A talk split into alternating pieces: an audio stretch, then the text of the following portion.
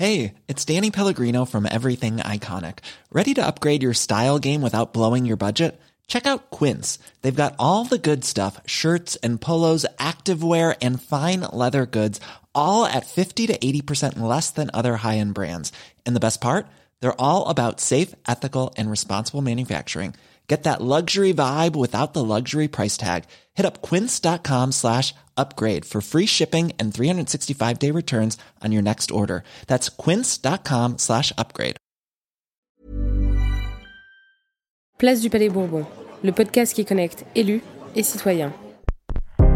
Mes chers compatriotes, j'ai décidé de dissoudre l'Assemblée nationale. Je voudrais tout d'abord vous faire partager une conviction de femme.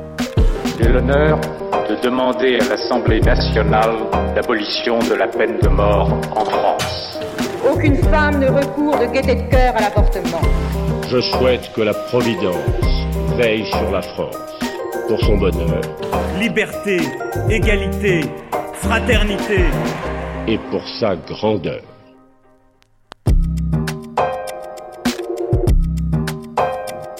Bonjour, je suis Léa Chamoncel et je vous parle aujourd'hui, depuis la place du Palais Bourbon, de la crise du logement en France.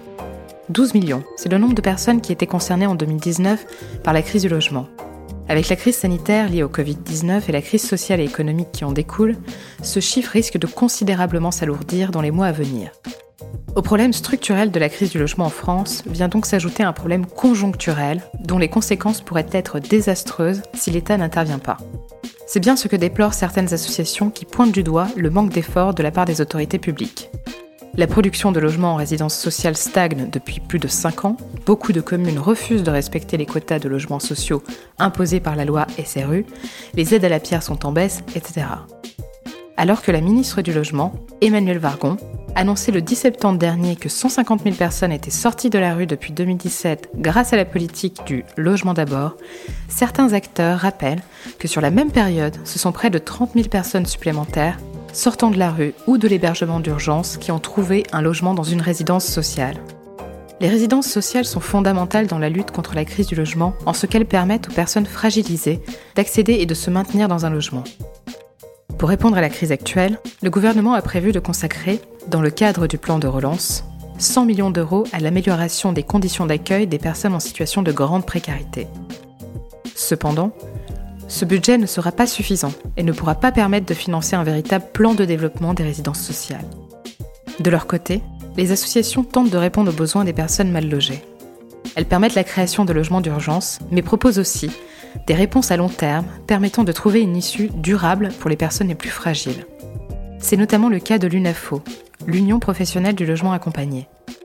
Le logement accompagné regroupe toutes les solutions de logement très social, proposant une gestion locative sociale, un accompagnement adapté selon les situations des personnes et des prestations variées. La crise que nous traversons a fait ressortir la pertinence des solutions proposées par le logement accompagné et plus largement son utilité sociale. À un moment où disposer d'un chez-soi est plus important que jamais. Comment répondre à cette crise du logement de manière pérenne et efficace? Comment expliquer le manque de financement du logement social et comment le surmonter? Comment développer et soutenir le logement accompagné? C'est à ces questions que nous tenterons de répondre en interrogeant des députés aux abords de l'Assemblée nationale. En seconde partie d'émission, nous aurons le plaisir d'échanger avec Arnaud de Broca, directeur général de l'UNAFO, qui nous présentera les activités de cet organisme et ses solutions pour lutter contre la crise du logement en France.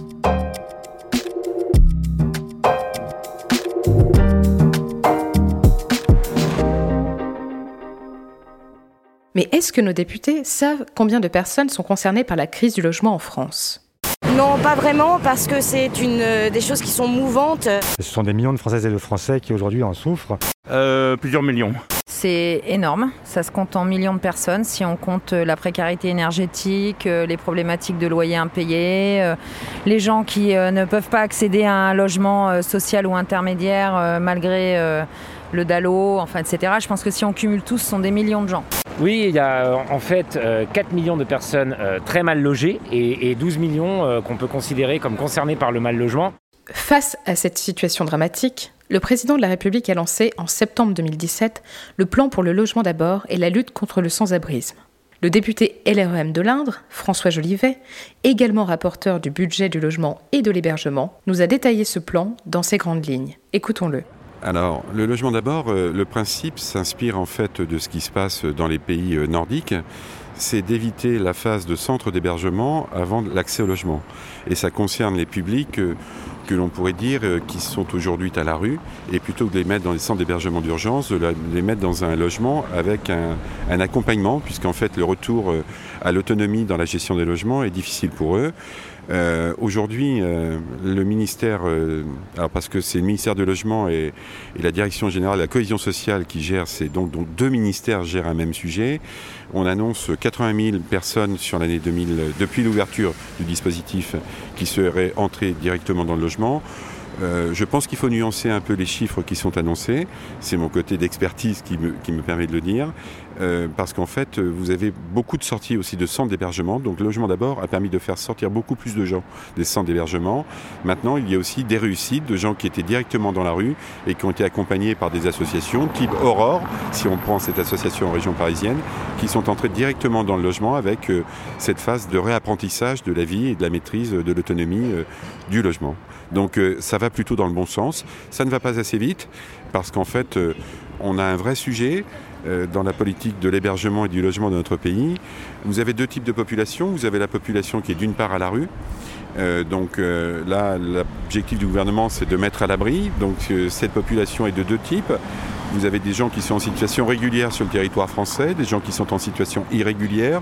Les gens en situation irrégulière sont hébergés maintenant par le ministère de l'Intérieur dans des centres depuis l'année 2020 d'ailleurs, parce que c'est une première, le ministère de l'Intérieur aujourd'hui gère des centres d'hébergement avec l'appui du secteur associatif.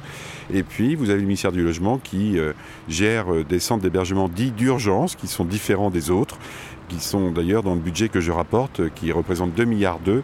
Et de ce fait, vous avez aujourd'hui deux lignes parallèles qui atteignent les mêmes objectifs avec des populations qui ont des situations juridiques différentes sur le territoire.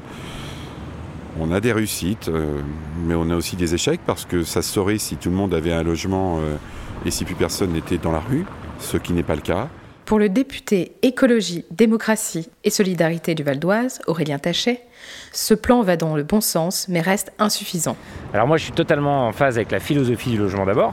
Euh, pour le coup, c'est euh, euh, moi qui avais proposé à Emmanuel Macron dans son programme d'inscrire des objectifs ambitieux sur cette politique. Je m'occupais de ça auparavant pour les ministres du logement du, du, quinquennat précédent. mais on n'est pas du tout, du tout, du tout au niveau où il faudrait être en fait pour pouvoir vraiment répondre. L'hébergement d'urgence aujourd'hui en France, ça concerne environ 150 000 personnes.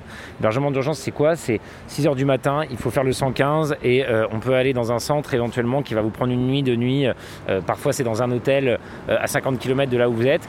comment vous voulez que les gens s'en sortent, retrouvent un, emploi, se stabilisent comme ça?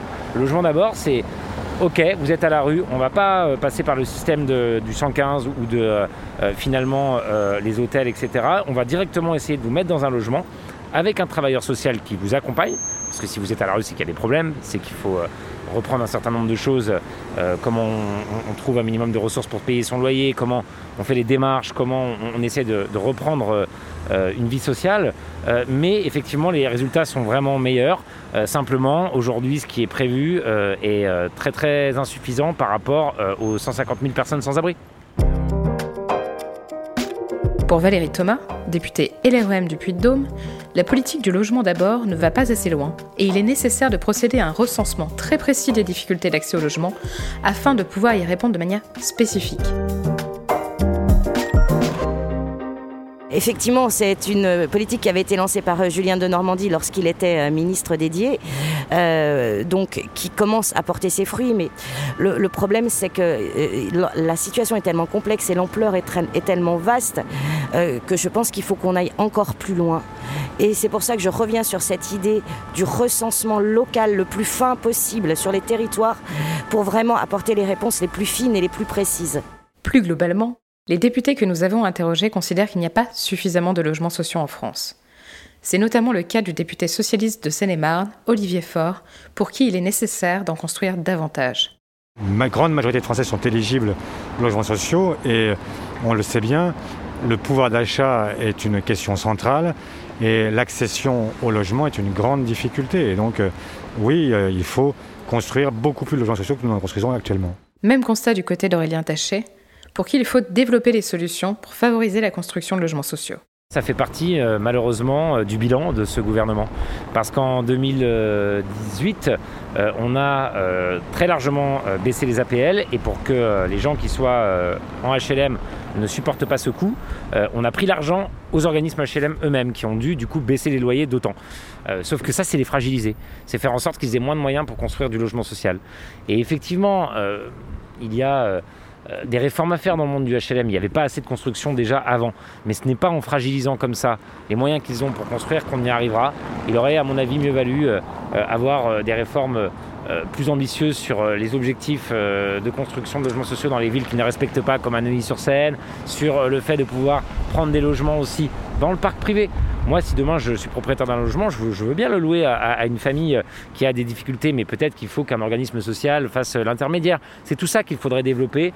Euh, malheureusement, ce n'a pas l'air d'être une des priorités du gouvernement. Moi, j'ai proposé pour cette crise, par exemple, un amendement pour qu'on construise euh, des logements étudiants, pour que euh, les, étudiants aussi aient accès à des résidences sociales, parce que beaucoup renoncent à leurs études en raison finalement du coût du logement. Et avec cette crise, ça va être encore pire. Tout a été rejeté par le gouvernement. Ce dernier précise que l'on ne parle pas assez du logement accompagné et qu'il est impératif de pouvoir le promouvoir. On ne parle pas assez de tout un, univers qui est celui du logement accompagné, où vous avez des, acteurs du logement euh, qui sont plutôt euh, des acteurs associatifs, mais qui vraiment proposent des solutions euh, très innovantes et, très en pointe pour que les gens ne soient pas seulement euh, mis à l'abri, mais puissent vraiment être insérés dans le logement. Et effectivement, le logement accompagné à travers euh, des organismes comme l'UNAFO, comme la FAPIL, euh, comme Solia, propose des solutions qui sont vraiment très intéressantes. L'idée souvent, c'est quoi?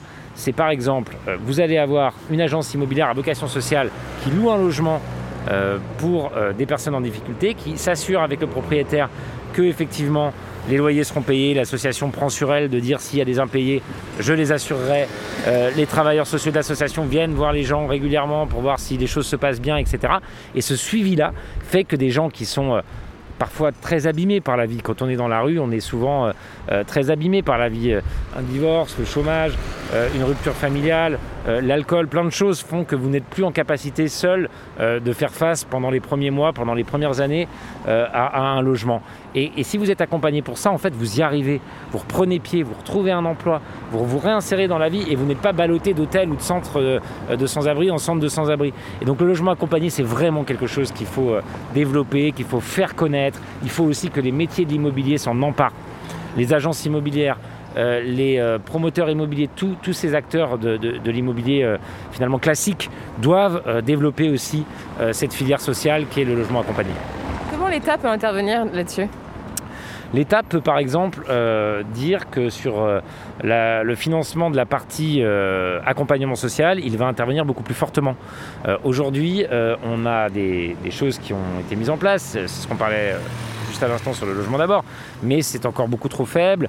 Euh, et il faut aussi peut-être fixer des objectifs euh, euh, à ceux qui font de la promotion immobilière, à ceux qui sont dans les agences immobilières. Il faut peut-être inventer des mécanismes qui soient incitatifs pour. Il y a plein de manières de faire pour que finalement ce modèle-là se développe. mais je, le redis, je, pense que ce sujet est aujourd'hui beaucoup trop en dessous des radars euh, et que c'est pourtant, euh, avec la crise qui arrive, quelque chose qu'il va falloir développer. Moi, je ne veux pas qu'on retrouve ce qu'on a connu en France au moment des années 70 avec le bidonville de Nanterre et autres. Et si on ne fait rien, on va aller vers ça. On va aller vers des gens qui effectivement parfois viennent d'arriver en France, parfois ils sont depuis longtemps, parfois sont français depuis des générations et qui vont se retrouver euh, à être euh, dans des habitats de type euh, bidonville aux portes de nos villes parce qu'on n'aura pas été capable de les accompagner, parce qu'on n'aura pas été capable de faire suffisamment d'offres sociales dans le logement. Ce constat est partagé par Olivier Faure qui insiste également sur la nécessité d'encourager la mixité sociale. Alors ce que nous, nous faisons dans ma circonscription avec un certain nombre d'associations et d'ailleurs sociaux, c'est que nous essayons aussi de maintenir la mixité sociale et faire en sorte que notamment personnes handicapées, personnes âgées, euh, euh, les migrants dont vous parlez ne soient pas systématiquement conduits à être dans des ghettos. Euh, et nous avons encore trop d'hôtels sociaux qui sont euh, en fait euh, finalement des, endroits où on parque des gens qui sont en grande difficulté et où on ne les aide pas à rebondir, mais au contraire, on les enferme dans une forme de société parallèle. Enfin, la députée LREM du Var, Sereine Mauborgne, considère que l'accompagnement est fondamental quel que soit le motif de non-accès au logement. Je pense que c'est toujours intéressant en fait d'avoir de l'accompagnement, quel que soit le motif de non-accès au logement finalement. Nous allons désormais échanger avec Arnaud de Broca, délégué général de l'Union professionnelle du logement accompagné.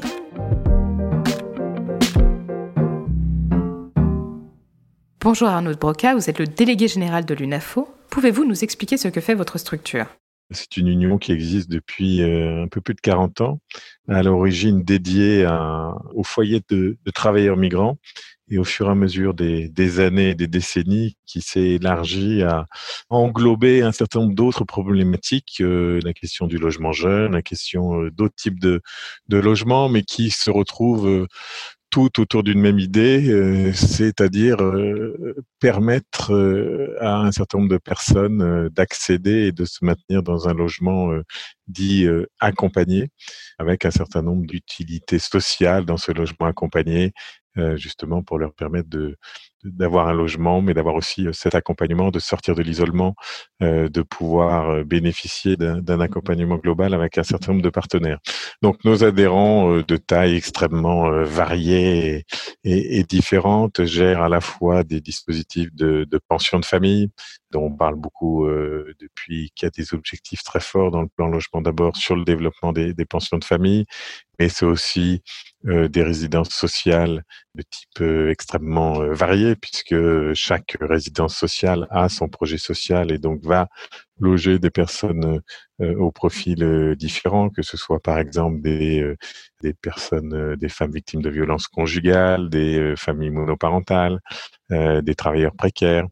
Euh, donc un, un, dispositif de résidence sociale très très vaste et finalement très agile par rapport aux, aux demandes. Donc ça fait partie euh, de, de, ces spécificités, avec des foyers de jeunes travailleurs, des euh, logements euh, étudiants et aussi des foyers de travailleurs migrants qui, qui, sont de plus en plus transformés depuis un, un, certain temps pour aboutir à des logements de, de meilleure qualité et, et, une individualisation des logements pour, pour les travailleurs migrants.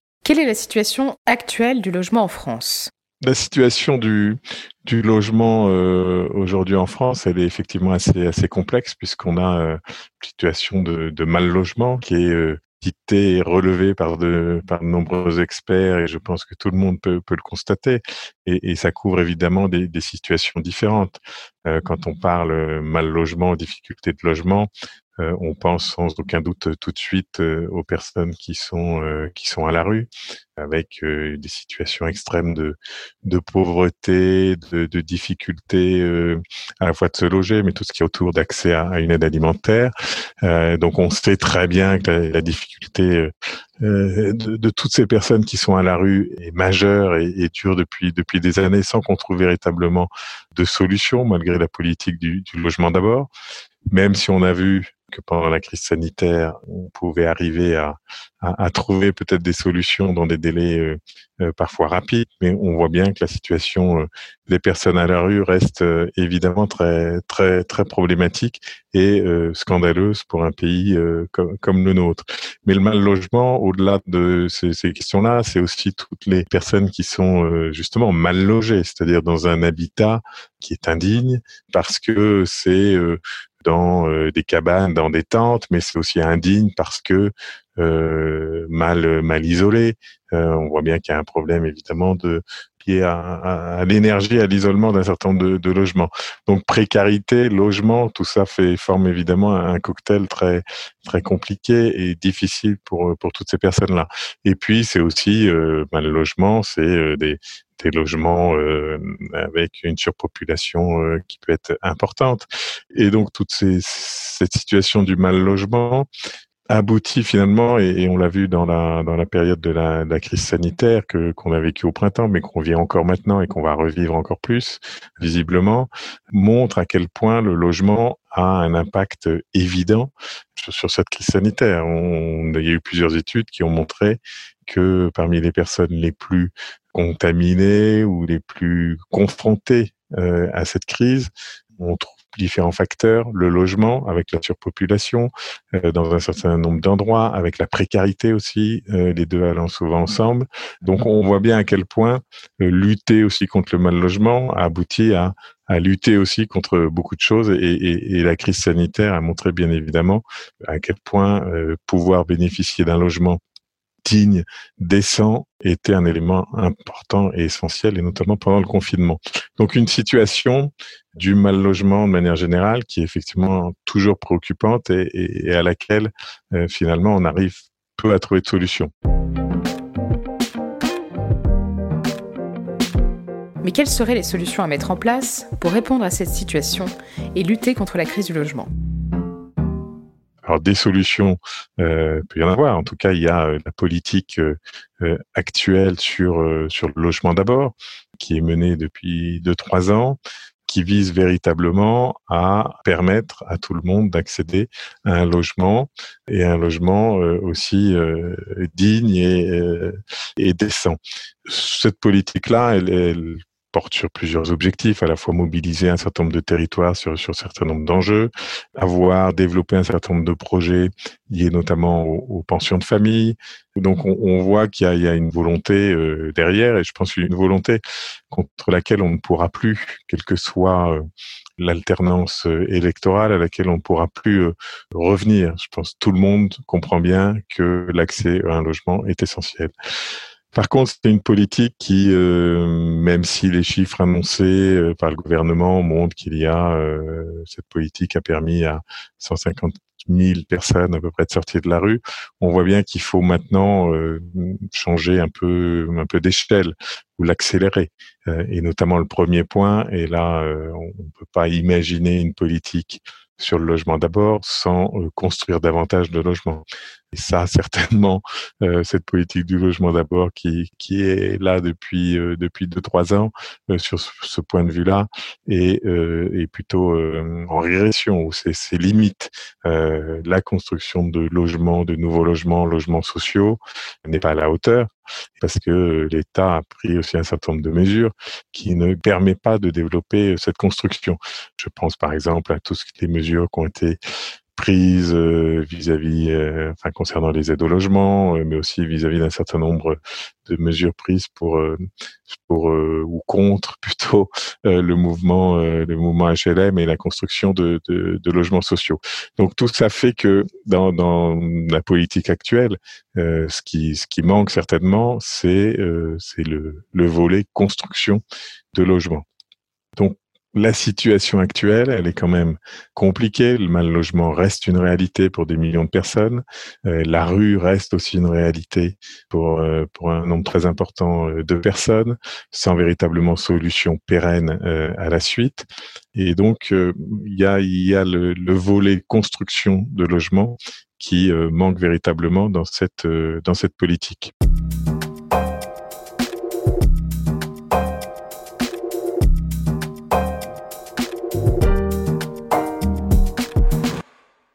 Nous, en tant qu'acteurs du, du, logement accompagné, ce, que on, ce sur quoi on, on milite, c'est justement de montrer en quoi euh, les dispositifs qu'on peut proposer à des publics extrêmement variés peuvent apporter une réponse à la situation euh, de mal logement et aux difficultés de mal logement.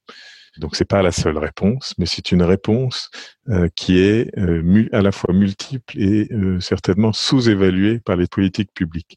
Alors qui est multiple? Parce que on, permet nos différents adhérents avec différents dispositifs permet de loger des personnes qui sont souvent dans des situations précaires ou vulnérables, mais aussi avec des profils extrêmement variés. il peut s'agir de jeunes, de jeunes travailleurs, d'étudiants, mais aussi euh, de travailleurs précaires, de euh, travailleurs, un peu les travailleurs finalement qu'on appelait pendant la crise et qu'on appelle toujours les, les travailleurs en première ligne.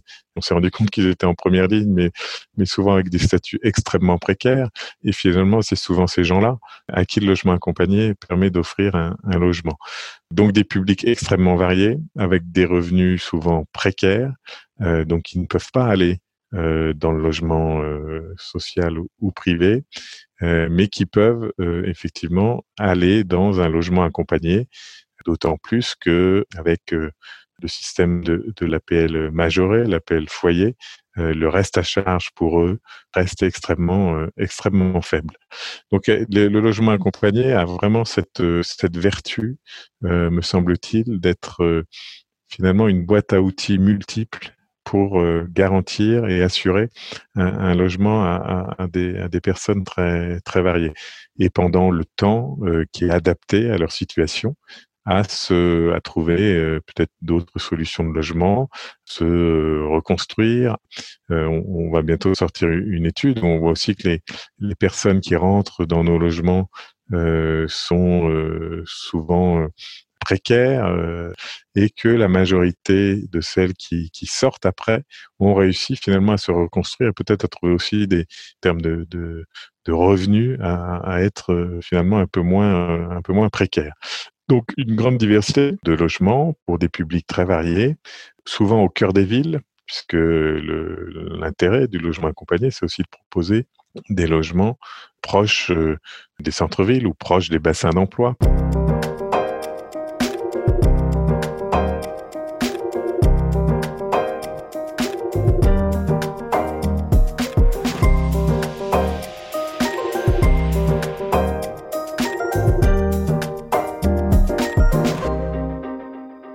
Logement accompagné reste, selon nous, euh, souvent méconnu ou pas assez utilisé par les pouvoirs publics justement pour lutter contre le mal logement.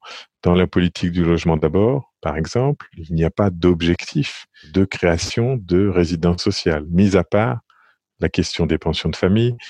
Mais les pensions de famille sont un peu des, des dispositifs un peu différents puisqu'ils s'adressent à, à des personnes qui vont là rester de manière beaucoup plus longue, vraisemblablement, dans, les pensions de famille par rapport à d'autres dispositifs. Et donc, nous, ce qu'on aimerait, c'est que cette euh, boîte à outils, ce couteau suisse, cette euh, variété de dispositifs que représente le logement accompagné soit davantage utilisé et mis en valeur par les pouvoirs publics pour répondre à, toutes les situations. Dans une enquête qu'on a faite récemment, on montre que parmi les personnes qui entrent dans nos dispositifs, euh, finalement, euh, à peu près 10 000 viennent directement de la rue ou de l'hébergement d'urgence. Ça montre quoi? Ça montre que euh, forcément, on a un rôle dans l'accès à un logement de toutes ces personnes-là. Et ne pas utiliser le logement accompagné, les résidences sociales dans cette politique-là nous semble être être une erreur. Et on milite effectivement pour que le logement accompagné trouve toute sa place. Alors peut-être que euh, avec euh, la nouvelle ministre, on, a trouvé une écoute un peu différente puisqu'elle nous annonce vouloir développer justement les résidences sociales et le logement accompagné, fixer un certain nombre d'objectifs aussi en termes de, de production, ce qui est essentiel euh, pour nous, peut-être qu'on va arriver finalement à travailler véritablement sur le sujet, à se poser un certain nombre de questions euh, sur euh, le, le, logement accompagné, sur comment le développer, euh, comment réfléchir à son modèle économique aussi, puisque se pose là aussi un certain nombre de questions. Actuellement, euh, la production de résidences sociales stagne, si ce n'est recule. Donc ça pose évidemment euh, pour nous d'énormes questionnements sur euh, la reconnaissance du, du, logement accompagné par les pouvoirs publics. Vous parliez du modèle économique du logement accompagné. Avez-vous des pistes pour l'améliorer? Ces questionnements sur le modèle économique doivent être travaillés. Alors c'est des questionnements à la fois en termes de euh, subventions euh, d'investissement pour produire les résidences sociales, euh, mais aussi en termes de financement euh, de fonctionnement. Et là, un de nos sujets, c'est euh, la question de l'aide à la gestion locative sociale, qui est une aide qui permet de financer la gestion locative sociale, c'est-à-dire l'accompagnement que va apporter les gestionnaires de résidences sociales, les travailleurs dans les résidences sociales, pour permettre aux personnes de mieux gérer leurs revenus, de sortir de l'isolement, etc., etc. Et cette aide à la gestion locative sociale, chaque année, euh, on a une enveloppe budgétaire qui est votée dans, la loi de finances de 26 millions d'euros et chaque année, euh, on a à peu près un tiers de cette enveloppe qui est redéployée vers d'autres dispositifs, en l'occurrence l'hébergement d'urgence. C'est-à-dire qu'on a une situation où le Parlement vote chaque année une enveloppe de 26 millions d'euros pour financer véritablement des résidences sociales, un accompagnement, des projets qui sont pleinement dans la politique du logement d'abord. Et chaque année, on en euh, redéploie un tiers pour financer des situations d'hébergement d'urgence qui sont tout à fait légitimes, mais qui euh, viennent limiter l'accompagnement possible dans les résidences sociales. Donc nous, ce qu'on revendique sur le sujet, c'est déjà à minima et très rapidement de pouvoir financer la totalité de cette enveloppe pour les résidences sociales, ce qui nous permettra à nous déjà que toutes les résidences sociales puissent en bénéficier, ce qui n'est pas le cas pour le moment. C'est-à-dire une résidence sociale sur cinq ne bénéficie pas de cette subvention, euh, avec toutes les difficultés qu'il y a derrière pour, pour faire, la faire fonctionner. Que cette enveloppe donc soit pleinement euh, dépensée pour les résidences sociales, mais aussi qu'on réfléchisse peut-être davantage à la faire évoluer, y compris à la revaloriser euh, et à l'augmenter. Cette subvention-là, c'est la seule que reçoivent euh, les gestionnaires de résidences sociales pour faire fonctionner la gestion locative sociale. Et on voit bien tous les rapports, enfin, il y a un certain nombre d'études qui montrent quand même à quel point cette gestion locative sociale, cet accompagnement est essentiel pour tous les publics qu'on loge.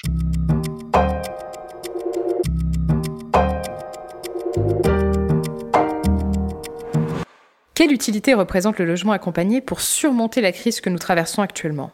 Euh, Justement, nous, l'accompagnement, c'est aussi d'être en partenariat avec un certain nombre d'acteurs. Et en ça, par exemple, le logement accompagné est selon nous un acteur essentiel du plan de relance actuel, parce que euh, on va permettre de loger un certain nombre de travailleurs précaires en raison de la crise, mais aussi parce qu'on va, par exemple, pouvoir loger tous les, les, apprentis, tous les jeunes. Donc, on est un élément évident euh, du plan logement jeune que souhaite développer et mettre en place euh, le, gouvernement. En tout cas, le gouvernement en fait une priorité. Donc, c'est intéressant de voir aussi à quel point nos dispositifs et le logement accompagné lutte contre le mal logement, euh, favorise aussi un certain nombre de mises en œuvre de politiques.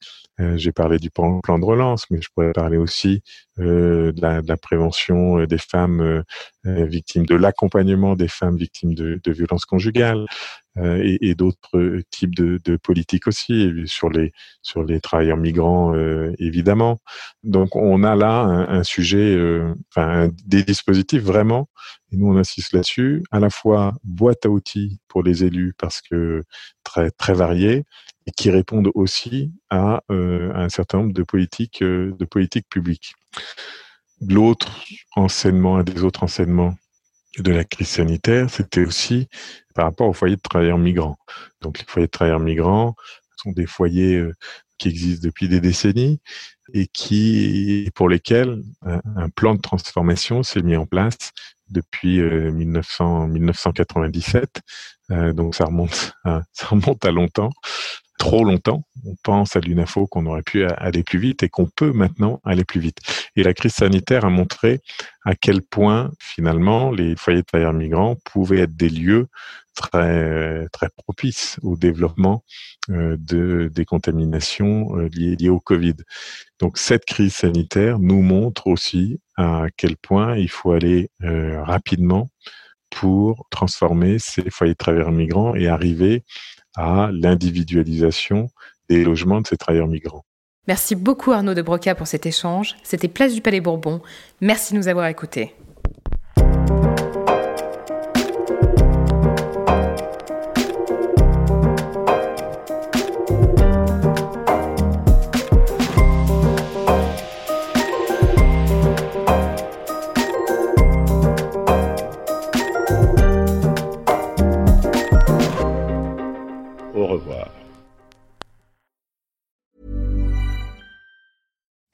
It's Danny Pellegrino from Everything Iconic. Ready to upgrade your style game without blowing your budget? Check out Quince. They've got all the good stuff shirts and polos, activewear, and fine leather goods, all at 50 to 80% less than other high end brands.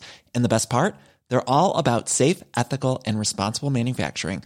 Get that luxury vibe without the luxury price tag.